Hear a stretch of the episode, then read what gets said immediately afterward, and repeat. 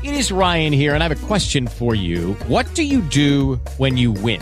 Like, are you a fist pumper? A woohooer, a hand clapper, a high fiver. I kind of like the high five, but if you want to hone in on those winning moves, check out Chumba Casino. At ChumbaCasino.com, choose from hundreds of social casino style games for your chance to redeem serious cash prizes. There are new game releases weekly, plus free daily bonuses. So don't wait. Start having the most fun ever at ChumbaCasino.com. No purchase necessary. VGW. Void were prohibited by law. See terms and conditions. 18 plus. Hey guys, it is Ryan. I'm not sure if you know this about me, but I'm a bit of a fun fanatic when I can. I like to work, but I like fun too. It's a thing. And now the truth is out there. I can tell you about my favorite place to have fun. Chumba Casino. They have hundreds of social casino style games to choose from with new games released each week. You can play for free anytime, anywhere and each day brings a new chance to collect daily bonuses. So join me in the fun. Sign up now at ChumbaCasino.com. No purchase necessary. VGW. Void were prohibited by law. See terms and conditions. 18 plus.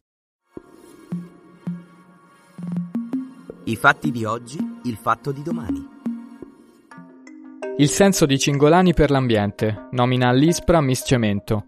Delocalizzazioni. Tanti saluti alle imprese in fuga. Alla fine il governo ce l'ha fatta a presentare in Senato il maxi emendamento alla legge di bilancio in tempo. Dentro c'è anche un provvedimento inatteso contro le delocalizzazioni, congelato da mesi. La misura è stata a lungo rinviata per l'opposizione di Giorgetti della Lega e del resto del centrodestra, che giudicava troppo dura l'idea di multare le imprese che scelgono di trasferire la produzione all'estero. Questa era la bozza proposta inizialmente da Orlando e dal Movimento 5 Stelle. Ora il ministro dello sviluppo economico invece ha trovato un accordo col Dicastero del Lavoro, ma il compromesso siglato è al ribasso. Vi spiegheremo il perché sul fatto di domani. Per il resto, il testo governativo conferma anche l'intesa sul taglio delle tasse, con gli sgravi maggiori destinati ai ceti medio-alti, quelli con un reddito superiore a 38.000 euro, e interviene anche sul caro bollette. Un capitolo poi è dedicato alla scuola. Per tenere in servizio il personale ATA assunto con l'emergenza Covid, la manovra stanzia 100 milioni. Troppo poco. Basteranno per confermare una manciata di addetti. Tutti gli altri andranno a casa proprio mentre il virus sta rialzando la testa. Covid, l'epidemia corre e l'Europa non segue Draghi. Al termine di un'altra settimana di crescita della pandemia, l'Italia si colora un po' più di giallo. Liguria, Marche, Veneto e la provincia autonoma di Trento da lunedì entrano nella fascia di rischio moderata. I principali cambiamenti per gli abitanti riguarderanno l'obbligo di mascherine all'aperto e la limitazione dei tavoli ai ristoranti a quattro persone.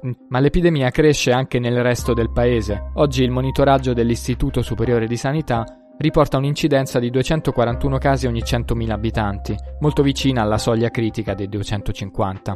Sul fatto di domani analizzeremo la situazione dei nostri ospedali con un'intervista a Massimo Antonelli, che è presidente della Società Europea delle Terapie Intensive. Ma a parte i soliti appelli alla vaccinazione, il sottosegretario alla Salute Costa oggi prevede che completeremo il ciclo delle terze dosi a febbraio, la novità degli ultimi giorni è un principio di ripensamento da parte delle autorità sanitarie e ministeriali sul Green Pass, come ieri Pierpaolo Sileri, oggi Guido Rasi, l'ex direttore dell'EMA, ha lanciato l'ipotesi di accorciare la durata del certificato verde. Dopo cinque mesi, ha detto, il Green Pass perde ogni giorno un po' di validità rispetto alla circolazione del virus.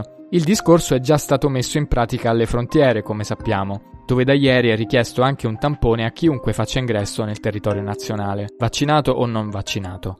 Ma a dispetto dei titoli dei giornali governisti di stamattina, su Draghi che avrebbe convinto l'Europa sulla stretta sui viaggi, oggi i nostri vicini smentiscono la linea italiana. Peraltro è proprio Macron a escludere che la Francia obbligherà i cittadini europei vaccinati a tamponarsi per entrare nel paese. Un nuovo allarme arriva poi dal Regno Unito che tocca oggi 93.000 contagi, un record.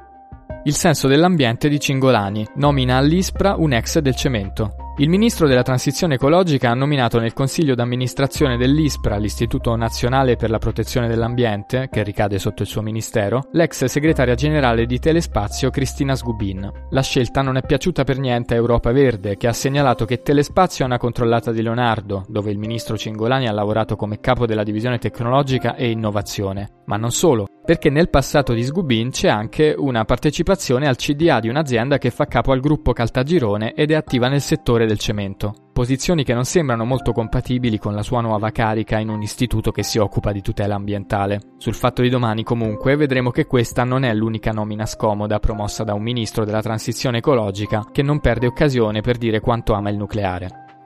Quirinale, i mercati e Salvini vogliono Draghi a Chigi. Più si avvicina la data e più la situazione si fa confusa. Il presidente della Camera Roberto Fico ha già fatto sapere che annuncerà il giorno dell'inizio delle votazioni per il prossimo presidente della Repubblica solo il 4 gennaio.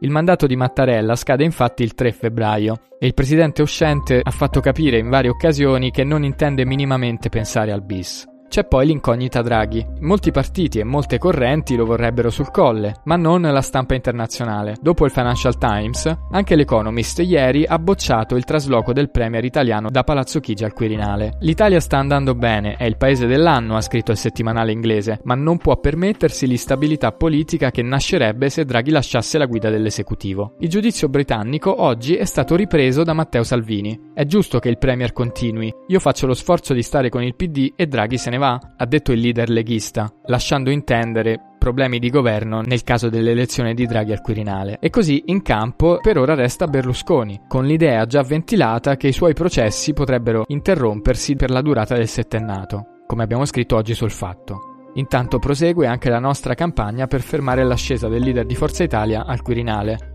La petizione popolare si può fermare su change.org. Queste sono alcune delle notizie che troverete sul Fatto del 18 dicembre. La newsletter Il Fatto di domani esce ogni sera dopo le 19, anche in audio. Tutte le nostre newsletter sono sul fattoquotidiano.it nella sezione extra.